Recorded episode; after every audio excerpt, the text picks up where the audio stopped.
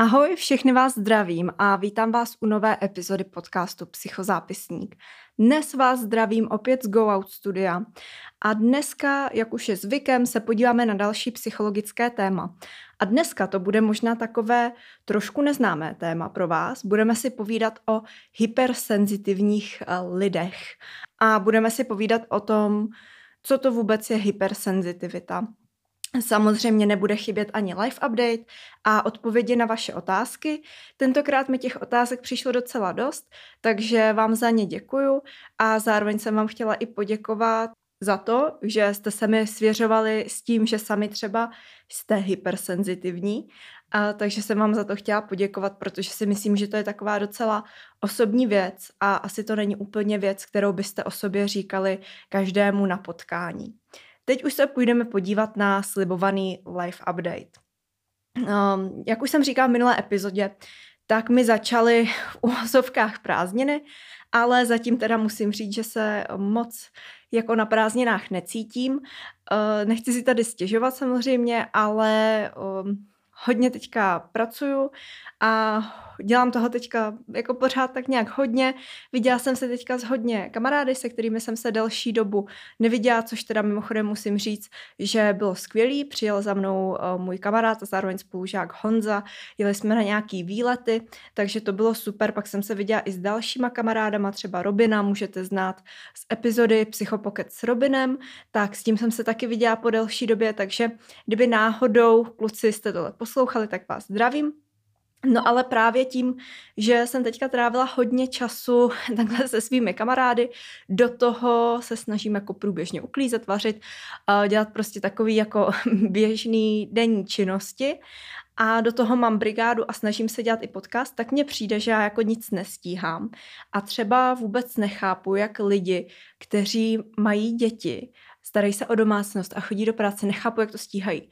Vůbec to nechápu a hrozně moc to obdivu a jsem na sebe teda jednou zvědavá, až budu mít uh, jako práci na plný úvazek a do toho třeba jednou děti, uh, vůbec nevím, jak to budu zvládat, asi budu muset jako něco vypustit, ale uh, momentálně je to tak, že vypouštím akorát tak duši, takže doufám, že se to brzo zlepší, ale věřím, že určitě jo, protože uh, vy možná víte, že já jsem introvert a prostě pro mě je docela náročný být několik dní po sobě s kamarády, a teďka jsem to takhle měla, takže si myslím, že to je asi hodně dané tady tímto, že potřebuju zase prostě být uh, trošku sama, dobít baterky, ale chtěla jsem vám tady ještě říct, že o té mojí práci nebo brigádě mám už dokonce i sny, Dneska se mi v noci zdálo prostě o podprsenkách snad celou noc.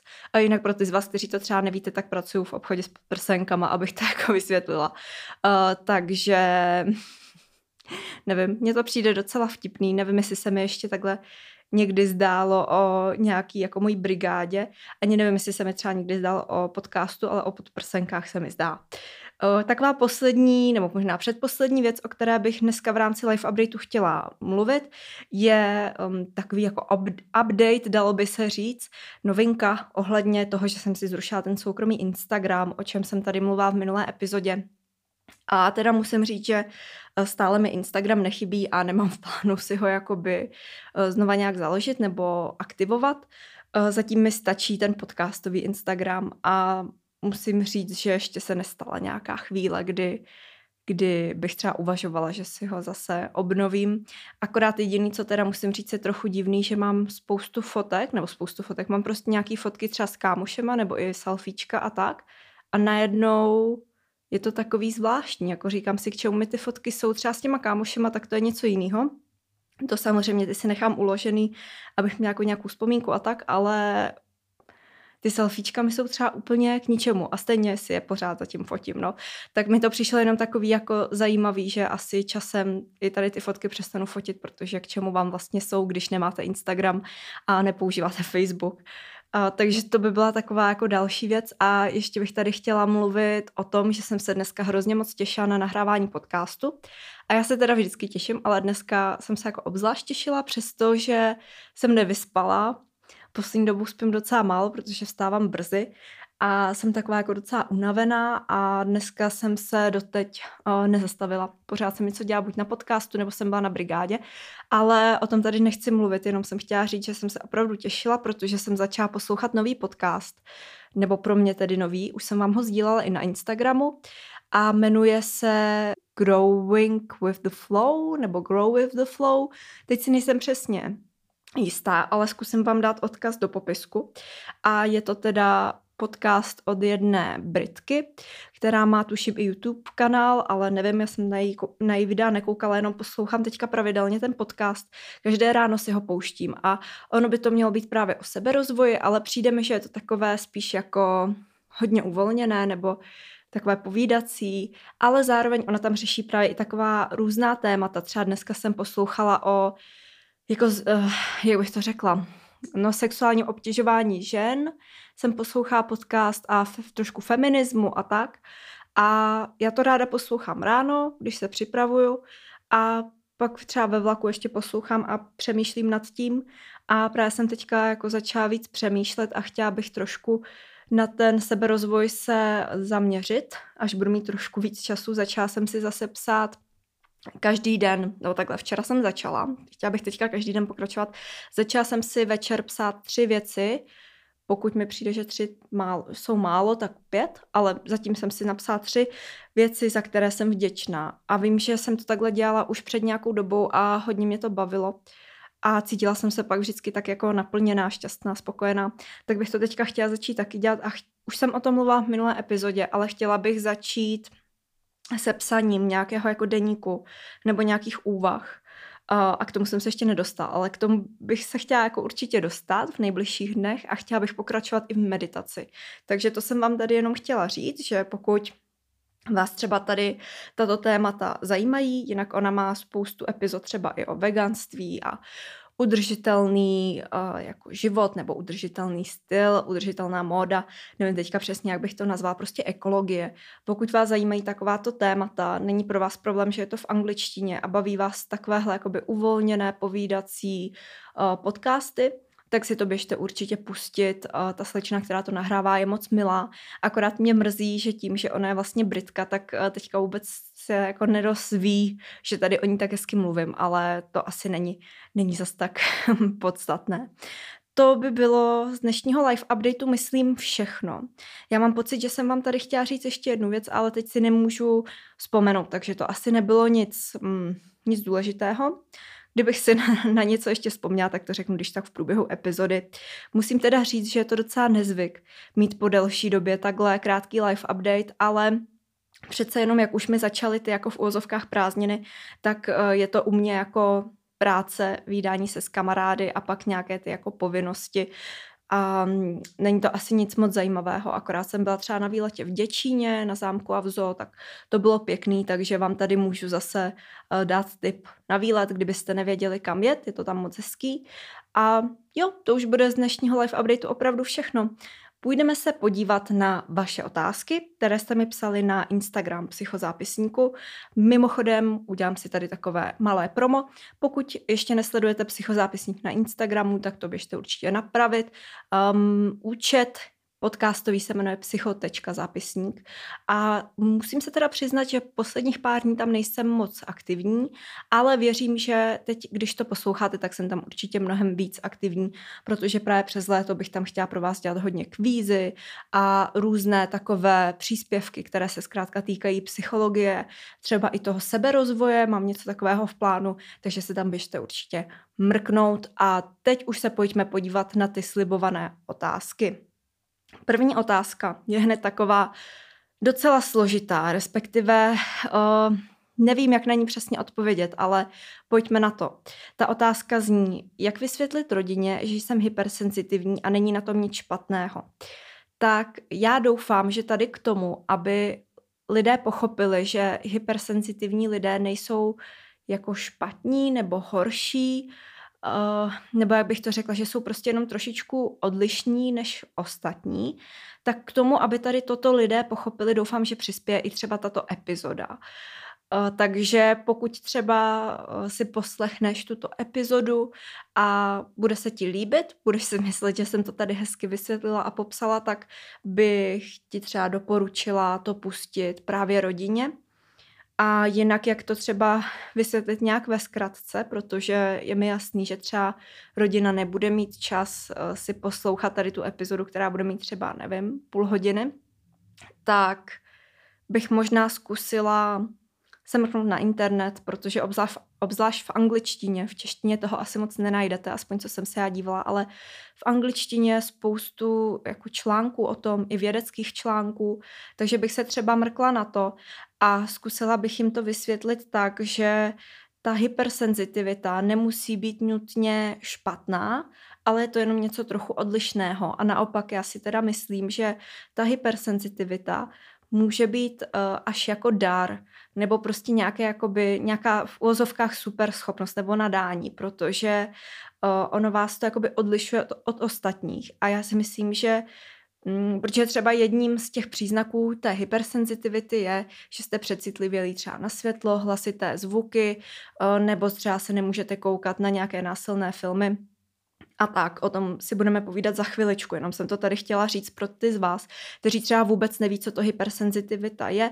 Je to vlastně jakoby když to přeložíme do češtiny, přecitlivělost, ale myslím si, že je lepší používat to slovo hypersenzitivita, protože vlastně ti lidé ono to přecitlivělost právě si myslím, že v nás může vyvolávat nějaké jakoby negativní asociace s tím. Uh, každopádně bych se zkusila prostě vysvětlit, že to nemusí být nutně špatné, ale že možná právě díky tomu jste víc třeba empatičtí a máte třeba větší nebo lepší vztah k přírodě, někdo třeba může mít i ke zvířatům, nebo třeba hypersenzitivní lidé často Eh, vnímají jako více nebo intenzivněji umění nebo jsou umělecky zaměření.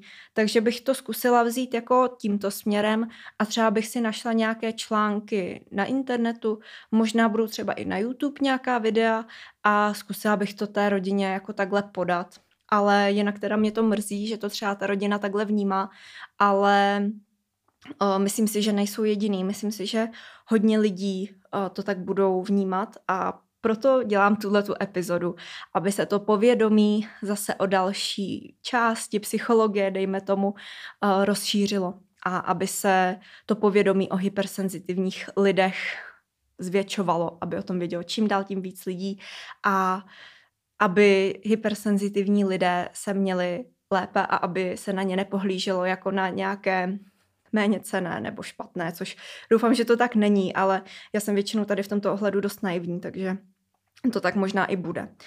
Tak jdeme na další otázku. Docela mě zajímá, jestli mohou existovat HSP, uh, neboli teda hypersensitivní lidé, ono tady to je asi um, jakoby zkrátka z angličtiny, uh, hypersensitive people, bez toho aniž by k tomu měli přidruženého něco jiného, třeba úzkostnou poruchu nebo tak. Tak musím říct, že tady u toho stoprocentně neznám odpověď, ale myslím si, že ano, protože já jsem o hypersenzitivitě poprvé slyšela v rámci školy, v rámci předmětu pozitivní psychologie, kde jedna přednáška byla věnovaná eh, tady tomuto tématu. A právě nám tam paní profesorka Slezáčková eh, vyprávila o tom, že ona sama je hypersenzitivní. A samozřejmě nevím, jestli má nějakou další poruchu nebo ne. Ale z toho, co ona říkala, tak jsem jakoby pochopila, že podle mě k tomu nemusíte mít úzkostnou poruchu, ale obecně ta jakoby hypersenzitivita na to bude asi náchylná. A mm, proč, tak to se dozvíte za chviličku, až o tom budu mluvit víc dopodrobna. Další otázka byla, jak s nimi komunikovat. Tak e, já si myslím, že úplně normálně, jako s kýmkoliv jiným, protože vy mnohdy ani nebudete vědět, že ten člověk, s kým se, kterým se bavíte, je hypersenzitivní. Takže úplně normálně, akorát pokud to o někom víte, tak možná třeba, když vás naštve, tak na něj nekřičet. Jako myslím si, že úplně nejlepší věc, co můžete udělat, pokud o někom víte, že je hypersenzitivní, se ho jako zeptat, co ti vadí, uh, jak se to u tebe projevuje a tak, a pak podle toho se chovat. Ale myslím si, že tam není problém v komunikaci, ale spíš třeba v tom, že pokud je někdo hypersenzitivní, tak s váma asi nepůjde úplně do kina třeba na horor, jo, nebo nic takového. Uh, další otázka. Zajímalo by mě, jestli může antikoncepce zapříčinit hypersenzitivitu. Tak toto je hodně zajímavá otázka a já jsem speciálně si i googlila ohledně tady toho, protože sama jsem si tak říkala, že jak se to vezme, ano i ne, ale Zkrátím to, na Google jsem se nedozvěděla prakticky nic, ale řeknu vám k tomu takový jako můj názor, protože eh, když jsem si zjišťovala informace o právě hypersenzitivitě, zjistila jsem, že většinou je to vrozené, protože vlastně hypersenzitivita byla zjištěna i u zvířat. K tomu se zase za chviličku dostaneme a z toho důvodu si myslím, že ne, jí nemůže způsobovat antikoncepce. Na druhou stranu, já si myslím, že tady asi, eh, nevím, jestli to byla posluchačka nebo posluchač, asi posluchačka, narážela na to, že eh, často, když ženy berou antikoncepci, tak pak mají výkyvy nálad a jsou třeba takové přecitlivělé a, a tak. Ale to je něco jiného než hypersenzitivita. Takže já si myslím, že antikoncepce, ta hormonální, může způsobovat mm, třeba výkyvy nálad, třeba nějaké depresivní nálady a tak podobně, ale nemyslím si, že by mohla vyvolávat uh, hypersenzitivitu, respektive to, že se z vás stane hypersenzitivní člověk. Tak, to by bylo z vašich otázek vše. Já vám za ně děkuji. Pokud máte na mě nějakou otázku, určitě se nebojte napsat mi na Instagram nebo budete mít i možnost ptát se znovu na otázky před další epizodou. No a teď už se půjdeme podívat na tu hypersenzitivitu. A začneme tím, co to vlastně vůbec je senzibilita senzorického zpracování. Ona eh, zkráceně se může označovat jako SSZ nebo také senzibilita smyslového zpracování a zvýšená citlivost smyslového zpracování nebo anglicky Sensory Processing Sensitivity, SPS, a je to temperamentní nebo osobnostní rys, zahrnující zvýšenou citlivost centrálního nervového systému a hlubší kognitivní zpracování fyzických, sociálních a emocionálních podnětů. Tento rys je charakterizován tendencí k zastavení se a prověření stavu v nových situacích, eh, také větší citlivostí nejemné podněty a zapojením hlubších kognitivních strategií pro zpracování a zvládání zátěží. A to vše je poháněno zvýšenou emoční reaktivitou a to jak pozitivní, tak negativní. Tak teď si asi řík, říkáte, co uh, jsem to tady teďka řekla. Nebojte se, uh, budu to vysvětlovat víc dopodrobna a i jakoby jednodušeji. Za člověka s obzvláště vysokou mírou SSZ se považuje osoba, které náleží vlastnosti jako přecitlivělost nebo již ta zmiňovaná hypersenzitivita. No a takový člověk se může nazývat vysoce citlivou osobou neboli highly sensitive person, zkráceně HSP. Já si teda osobně myslím, že se používá víc to highly sensitive person, ale to je jedno. Nebo, jak už jsem říkala, hypersenzitivní osoba, HSO. Anglické pojmy Sensory Processing Sensitivity a Highly Sensitive Person vytvořili v polovině 90. let psychologové Elani Aaron a její manžel Arthur Aaron, kteří zároveň vyvinuli dotazník HSPS, neboli Highly Sensitive Person Scale, česky tedy škála vysoce citlivého člověka. A pomocí tady toho dotazníku se měří právě to SSZ. A jiní věci k označení této reakce na podněty, eh, kteří se vyskytují u lidí, ale i u jiných druhů, použili odlišné výrazy, ale jedná se vlastně o to samé. No, v České republice, nebo tedy u nás, se zatím tento termín úplně neustálil a úplně neuchytil.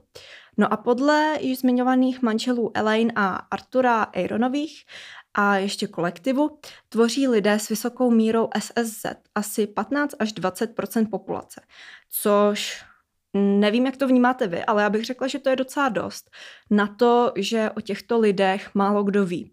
No a ačkoliv dříve někteří věci spojovali vysokou míru SSZ výhradně s negativními závěry, Nyní další věci začaly spojovat se zvýšenou odezvou jak na pozitivní, tak i negativní vlivy.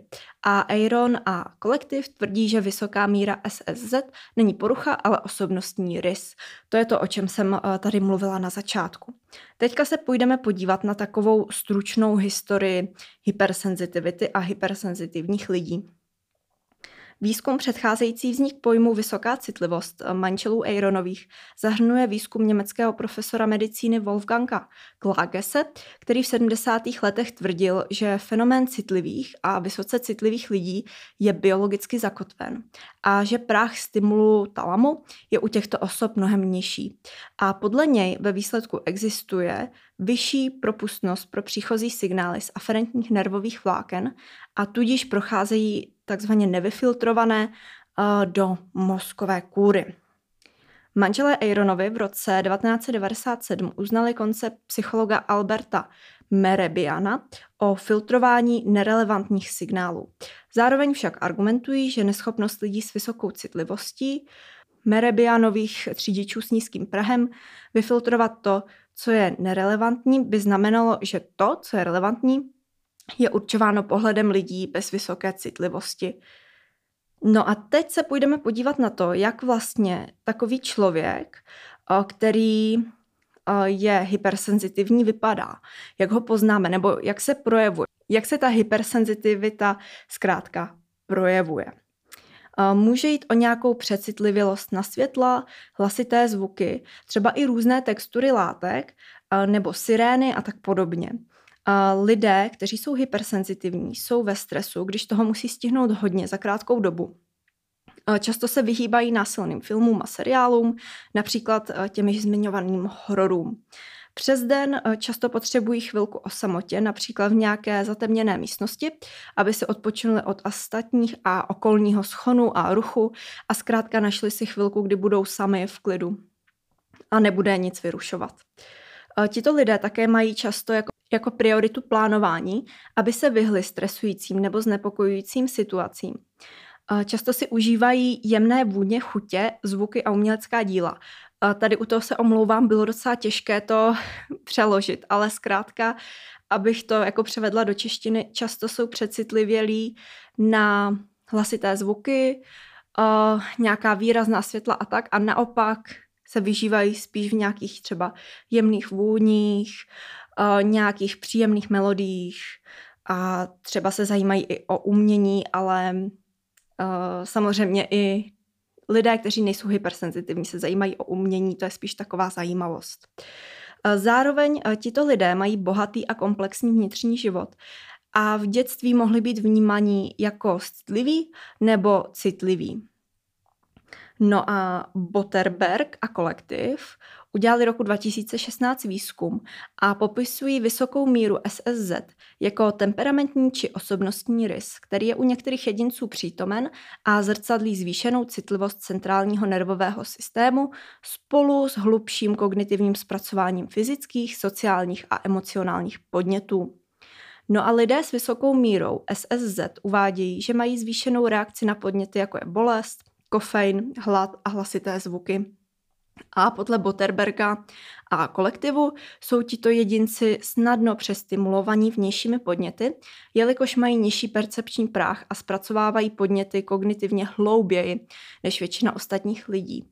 A toto hlubší zpracování může mít za následek opožděnou reakci, protože je více času věnováno reakci na signály v okolním prostředí a to vše se pak může u těchto jedincí u těchto jedinců podílet na jejich opatrném chování a menšímu riskování.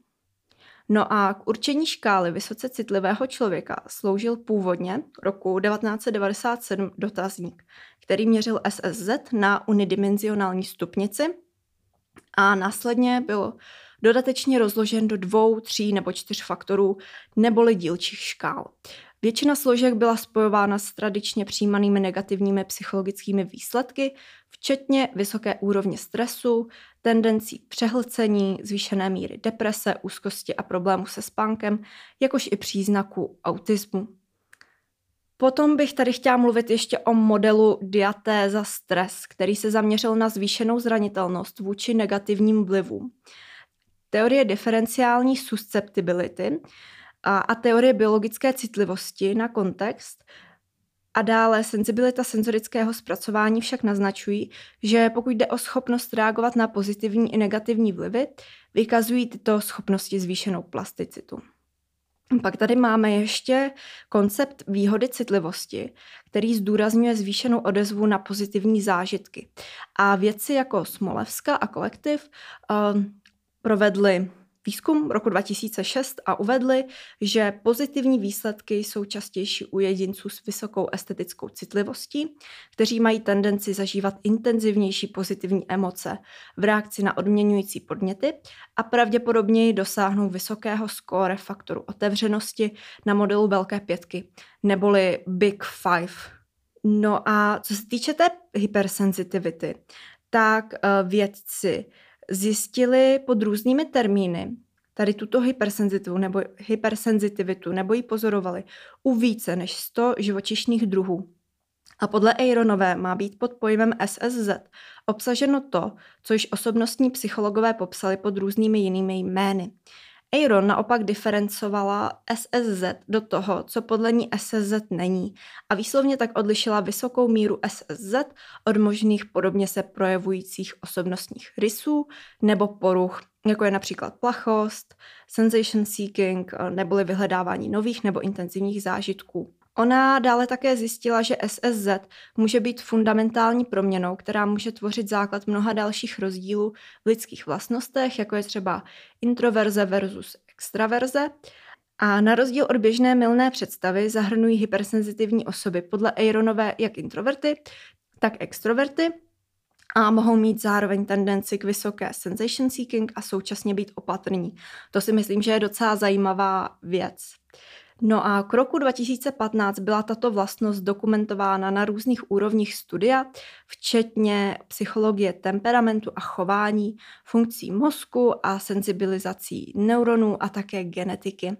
Genetické studie například poskytují důkaz o tom, že vyšší hladiny SSZ jsou spojeny s krátkou alelou genotypu 5-HTTLPR transportéru serotoninu polymorfizmy v genech dopaminových neurotransmiterů a genovou variantou ADRA2B související s norepinefrinem.